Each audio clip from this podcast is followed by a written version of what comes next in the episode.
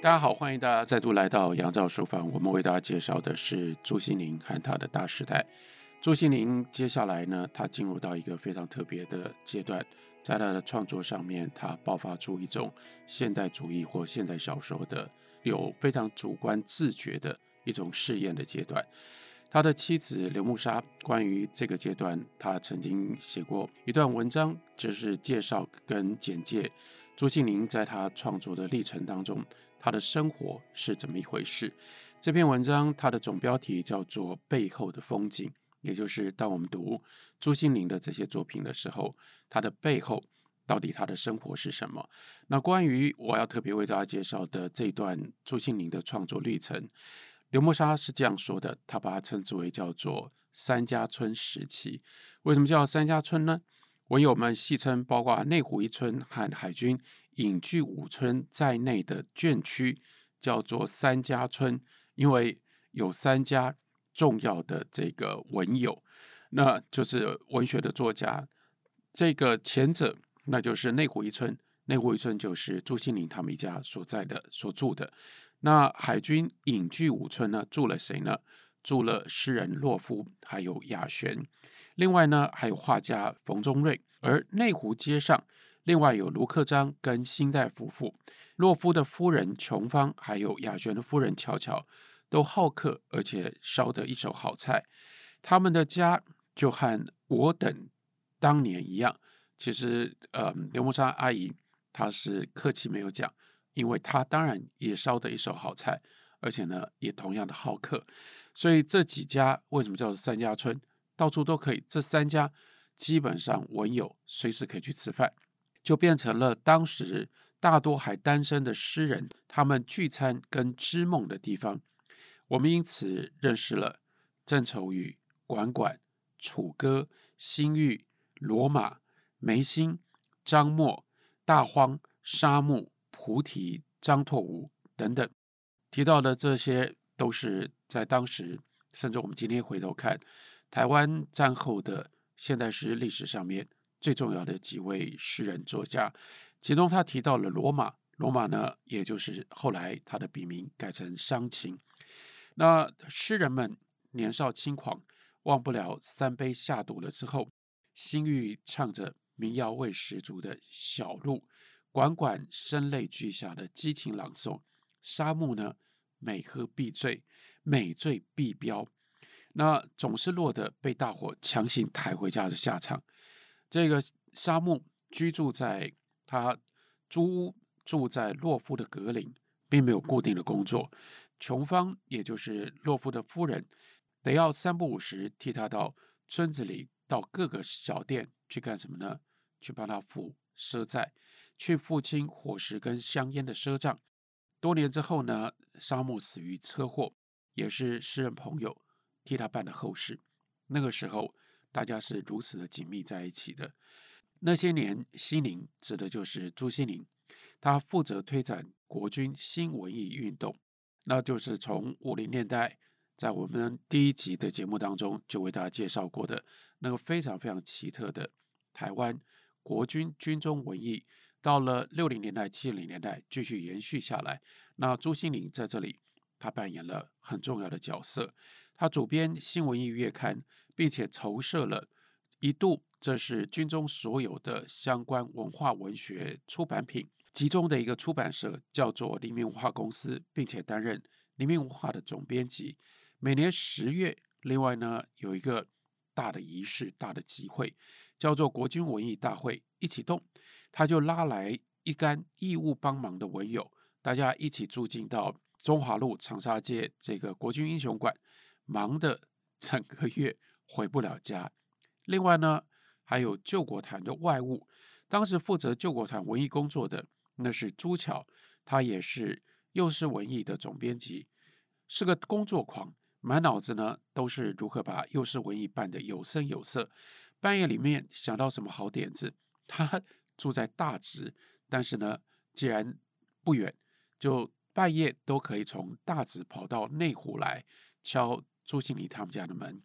那朱桥他就安排朱西甯到文艺营去上课，为了要发掘跟造就更多的年轻的作家，接着又安排让朱西甯和司马中原去全国各地巡回演讲，还结合了各路的作家组文艺沙龙，巴望着就是要能够鼓动文艺的风潮。那是那个时代，而且非常有意思。这些跟军中还有跟救国团都有密切的关系。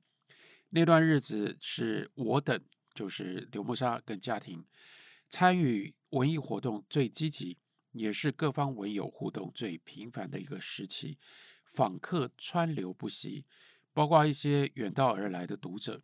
他说：“我每周至少做两次大餐，自己比喻呢是长寿北越游击队突击的西贡，因为随时都有人会来吃饭，像是突击一样。突击呢，那时候刘慕沙阿姨她就必须要变出饭来给人家可以吃。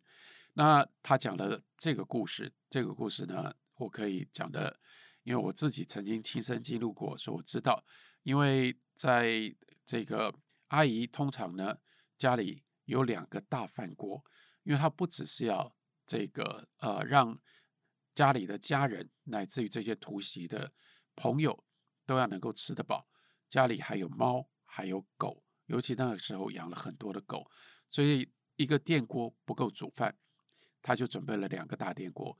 那一般呢，两个大电锅呢，一锅呢煮人吃的饭，另外一锅呢煮狗饭，那就是为了要喂狗，但其实是同样的米，同样的饭。可他就讲了有一次很有趣的故事，他说来了两个误了用餐时间的文友，所以这个心直口快的女主人就是刘梦莎，他就脱口而出说：“没关系，没关系，还有狗饭。”意思是说那个煮给狗吃的那个电锅里面还有饭。其实那个都是正常的饭，只是听起来好怪哦。人吃狗饭，还有狗饭可以吃，意思是有剩饭，他可以炒来吃。尤其在春节啊，那他们家是从除夕到初三，因为有太多单身的朋友，因此呢，不管是有家没家的，全都杀到三家村来，轮流各家吃春酒。眷村附近的农家上方有一座小山。灌木丛夹杂着一片相思树林，我们把那里呢叫做石门水库，是因为当时呢，一旦有外宾来访，政府官员便带往参观落成不久的这座大坝。我们呢，则是一旦有来客，因为屋子太小了，人如果太挤了，就带到那个地方去，就像官员会带外宾去参观石门水库一样。那其实是因为家里太小了，没办法，就把人呢往外面带。带去逛山，那这个时候家里面养的这些狗啊，哎，浩浩荡荡，群犬，这整批狗伙同着开道。那当然，畜口呢已经增加到了六条狗、三只猫。我们在圈舍后面的空地加盖了厨房和一间书房兼卧室，算是有夫妻两个人自己的房间。那一阵子，除了在林旁的金钟新村租屋而居。那是季季，季季带着他的儿子小魏、杨魏，经常来玩之外，跑得最勤的是已经从部队里面退伍的老友舒畅。晚饭之后，孩子们在前厅做功课、嬉耍。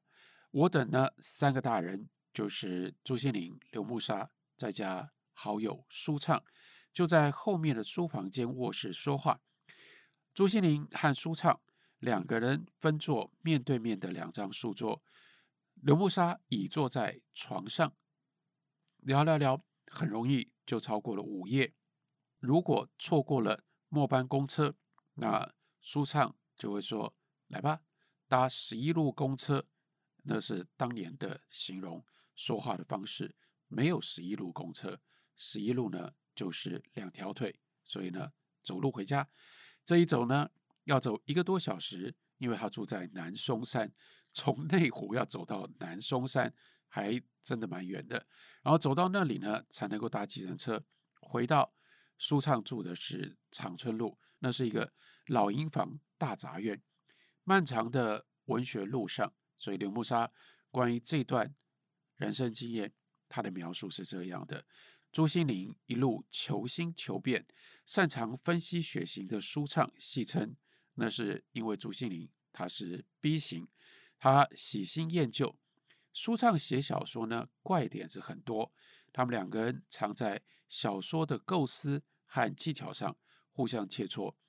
牛木沙他说：“我朦朦胧胧瞌睡当中，听西宁有一把舒畅的那篇小说叫做《符咒与手术刀》，用双舞台的方式做一番负负得正的技巧实验。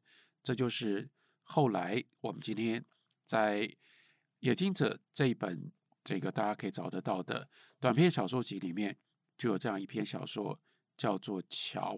那除此之外，这段时期另外有几篇重要的作品，像《冶金者》、《现代几点钟》、《恶》以及《恶的完结篇》等等，这是评论者称之为叫做现代实验小说、现代主义小说，或者是新小说这一连串的短篇。讲到了《桥》这篇作品，这篇作品。就在《冶金者》的集子里，这篇作品呢，它开头的时候有一个说明。这个说明说，在构思如何处理这篇小说的时候，我想起我曾经和黄春明在市营巴士上面讨论过双式舞台的可能性。这跟黄春明两个人搭公车，一边搭公车一边讨论小说。我们就从这么短短的一句话里面，就可以回想当时的这些文学的创作者。一来，他们在自己的生活上面，不管他们真正的工作，这个赚钱的行业是什么，他们念兹在兹，对于文艺、对于艺术的创作、文学的创新、小说的突破，他们是如此的认真。而且，他们写的很多的小说，像当时朱心凌跟黄春明，他们有一个共同的。小说的舞台，也就是发表创作的园地，叫做文学季刊。文学季刊从头到尾都没有发过稿费，所以写这些小说不可能带来任何的收入，还要自己赔上稿子啦，还赔上邮票钱。那你就想可以想见，这他在他们的创作上面，必须要多么强烈的一种冲动。热情是为了好好的完成这些小说，他们才写的。那讨论叫做双式舞台的可能性。黄春明是一个臆想多于实践的小说家，这句话讲得真好。黄老师，黄大哥，他现在已经八十几岁了。当然，最近这几年，他让我们非常高兴的，他写了两部长篇小说作品。不过，在这个之前，有大概。二三十年的时间，黄春明到处跟人家讲他有多少小说的点子，然而呢，讲来讲去，大家都听得非常高兴、非常兴奋、非常期待。可是呢，就迟迟并没有看到他把它写下来。来看，早在朱西甯他在讲《桥》的后记的时候，他就已经提到了黄春明的这个特色，那就是异想、异想天开的异想多于实践的一个小说家。他很认真，他很热情，但是呢，又很专横的肯定了，只要是一个不忙不聋的欣赏者，一定可以同时接受双式舞台的演出。什么叫做双式舞台？或许大家看过，那只是后来赖声川非常重要的一部作品。它本来就带有高度的实验性，可是那个实验性的作品后来呢，大受欢迎，甚至拍成了电影。那就是《暗恋桃花源》。《暗恋桃花源》它它是一个排练场，在那个排练场，它所设定的是有两出戏同时在排练，一出呢是暗恋，一处是桃花源。但是呢，双方就彼此互相干扰，所以我们做观众的人，我们等于是看到双舞台，两个舞台在排两场戏。但是呢，它的趣味，包括它的那样的一种。各种不同的人生的启发，有笑有泪，就在于这两出戏，它的台词、它的动作、它的角色彼此互相干扰。本来是这台戏归这台戏，另外一台归另外一台，但是这样交错了之后，我们作为观众，我们在两台戏当中读出了、感受到了新的意义。不过赖声川的这样的一种双舞台的演出，我说高度实验性。当然，在赖声川的手里，他有很高度的完成性。不过，这个想法早在那个时候，黄春明跟朱庆林他们就讨论过，而且呢，黄春明叫做很专横的意思是说，一个观众你要让他看同时两台戏在进行，或者是有两个角色同时在说话，这不会是一个问题。我们同时接受到两种不同的台词、不同的讯息，并且把它杂混在我们自己脑子里面而产生我们的感受，这在叫做不聋不哑的正常的观众。一定有这样的能力，这是他们当时曾经讨论过的。接着呢，他就说了，十多年前，伞兵的一个剧队曾经上演过台北二十四小时，其中曾经有一幕是一分为二的这个布景，不过并未做双式演出，就是舞台上有两个场景，可它是轮流出现的，没有同时演，这就不能算数。他说：“朱西甯说，我不曾研究过戏剧史，不知道是不是有这种演出或者是剧作。好在他就写，但是呢，他就写了《桥》这个作品。这个作品很重要的一个实验性，其中有好几段是让在台上的人不止一个人说话。一般的舞台剧通常是一个角色说话，包括对话，A 讲完了，B 讲，B 讲完了之后，A 讲。”那就算顶多只有偶尔非常非常少的情况底下，会有，例如说 A 跟 B 在吵架的过程当中，或许他们的声音会重叠，或许呢，他们两个在吵架，你来我往，会有一个 C 在旁边这个劝架。但是真正是让两个角色在两个场景当中同时说话或同时进行，这是他当时在写《桥》这部小说。他内在的一种实验精神的思考。他说：“我自诩为小说的异种跟变种。那《桥》这篇小说，另外呢，就是从刚刚提到了舒畅原来写的是一个正常的小说，然而朱西甯却是在他把从舒畅的那个题材改过来的时候，他做了两项实验。第一项实验是，这看起来。”是一个舞台剧，是描述一个舞台剧。那你如果描述一个舞台剧，你干嘛不去写成剧本？第一个，他故意要用小说的形式去描述舞台剧，跟舞台剧的剧本最大的差别在哪里呢？因为朱西甯就在这里，他装进了非常特殊的小说叙述的新的形式。开头的时候，他就说。人物姓氏，人物姓氏是为了作者跟读者记忆方便而定，它就像 x y z 那种数学的代数符号一样。他说，人物的原姓名应该是所谓人物的原姓名，那就是舒畅的小说里面本来给这几个角色的名字。一个呢是麦大夫，他是一个现代大夫。另外一个是白灵婆，这是一个道婆，他呢是开道观的。另外呢，麦大夫有一个女儿叫麦小英，白灵婆有一个儿子呢叫做白姓氏，然后他们就产生这样一个下一代的爱情故事，却造成上一代非常严重的冲突，这是这个故事的基本的梗概。可是朱西甯他在小说当中就要特别说，因为剧本不会有这样的东西，这是小说特别要对读者说话。他说，读者朋友当中有记忆力特强的，你就可以不受我的左右。意思是说，你只要记得谁是谁，你要让他做什么名字都无所谓。那在小说里面，他的方式呢是让有一个左医院的左大夫跟他的独生女。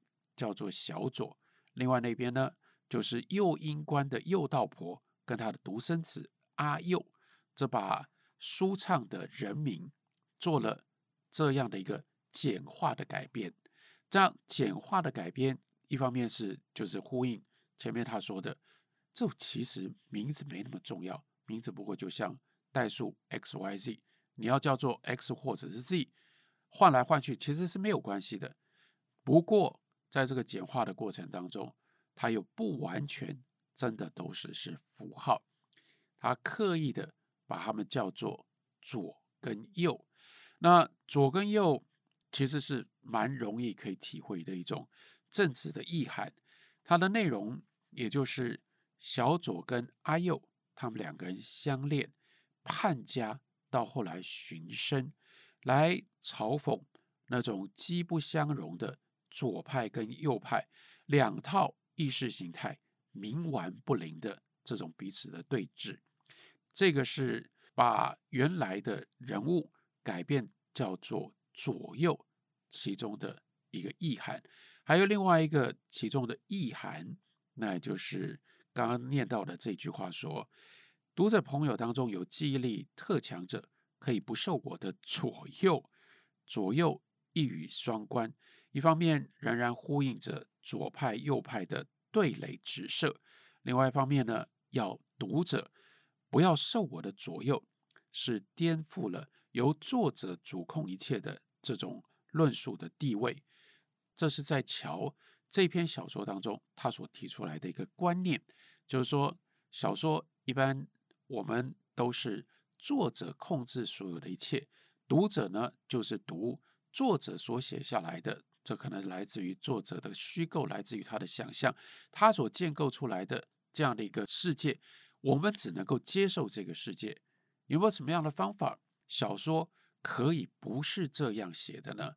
那关于这个意念，它更进一步的实践，就写在这个时期非常关键的实验性的这个作品，叫做《冶金者》。那不过我们在介绍《冶金者》这篇作品之前呢，我们先稍微为大家铺陈一下，让大家了解这个时候朱西甯的现代小说或者是他的新小说到底长什么样子。而关于这时期朱西甯的作品，有在诠释跟解释上非常重要的一篇文章，是张大春他所写的，他的标题叫做《那个现在几点钟》，现在几点钟是朱心凌他的另外一篇。短篇小说作品这一篇张大春的评，主要就是要点出这个时期朱心凌的几个重要的突破。其中的一个重要的突破是关于叙述这件事情，他写出了不太一样的一种叙述。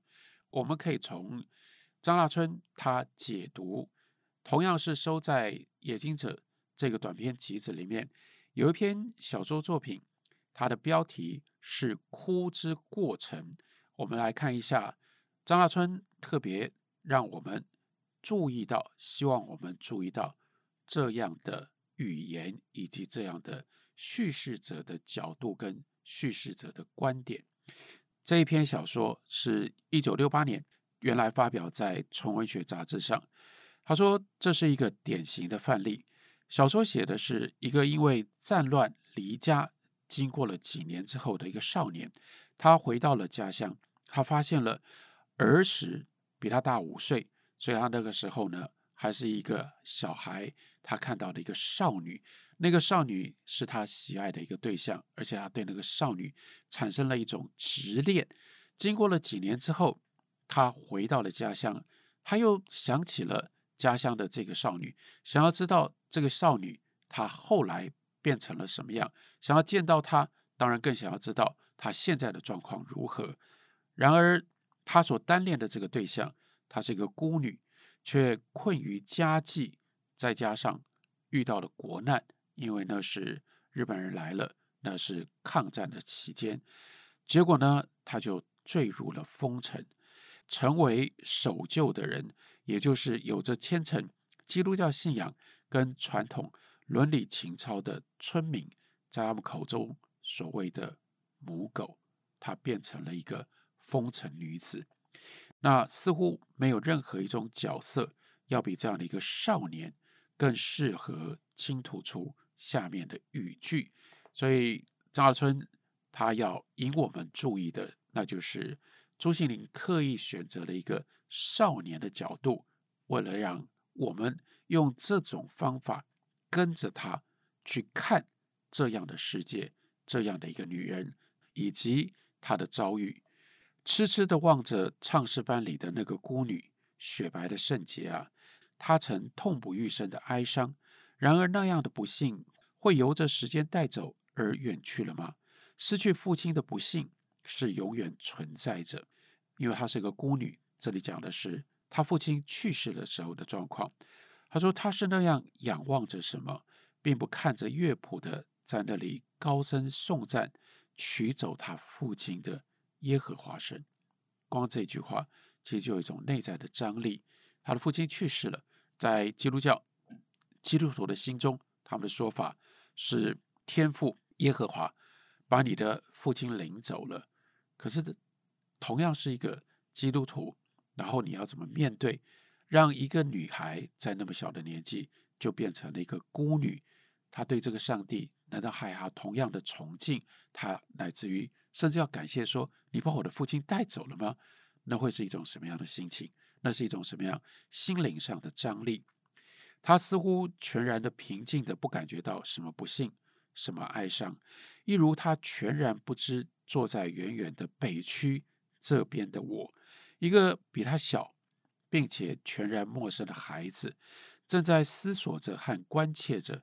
他的不幸，甚至感怀着哀伤，远过于他此刻的心境，或者此刻的他一点也没有意识到他的身世如何如何。人是太寂寞、太隔绝了，为什么那么痴傻的把情感倾注于一个人？这个人由于不曾知道，便会什么感觉也没有呢？他应该感觉到什么地方被刺痛，至少是被触动。母亲不是常常说吗？谁叨念我啊？我耳朵那么热。我是感到母亲才最懂得人跟人应该怎么样彼此体恤的。还有另外一段来自于这个少年的叙事。他说：“我望着大风琴后面的小拱门，那一天，他也就是他暗恋单恋的这个对象，双手托着呈无效饼的椭圆大瓷盘。”这是领圣礼的那个仪式当中，在那个无效饼，那就是基督教必须用的那个圆饼，放在一个大瓷盘上，是由他捧出来。走在第三个，从那门里出来，偌大的教堂仿佛立刻敲响了一声大鐃，光亮了起来。多大的绝望啊！一下子就安心了。在他普鲁士蓝的英丹士林罩袍的金前，配着领圣餐的圆盘，那残忍的圣诗，太迟太迟，你们不能进来。这是歌词，就是那样的普鲁士蓝，他就该生来是那首圣诗。然而在那刻之间，他刚出现，却立刻又远去了。他已经到了领圣餐的年龄。一如他已经参加了唱诗班，对比我呢，我一个也不是，手里还握着留下一截断线。他是那美丽的风筝飘落到城里去了，他属于那座城，而我不属于。他只留给我一截什么都不当的断线，唱不成声的那两句残忍的圣诗：太迟，太迟，你们不能进来，苦恼人要死啊！七哥还不曾考圣餐呢，我更是还差一大截的路。圣餐和唱诗班都在他的那座城里，我没有资格进去。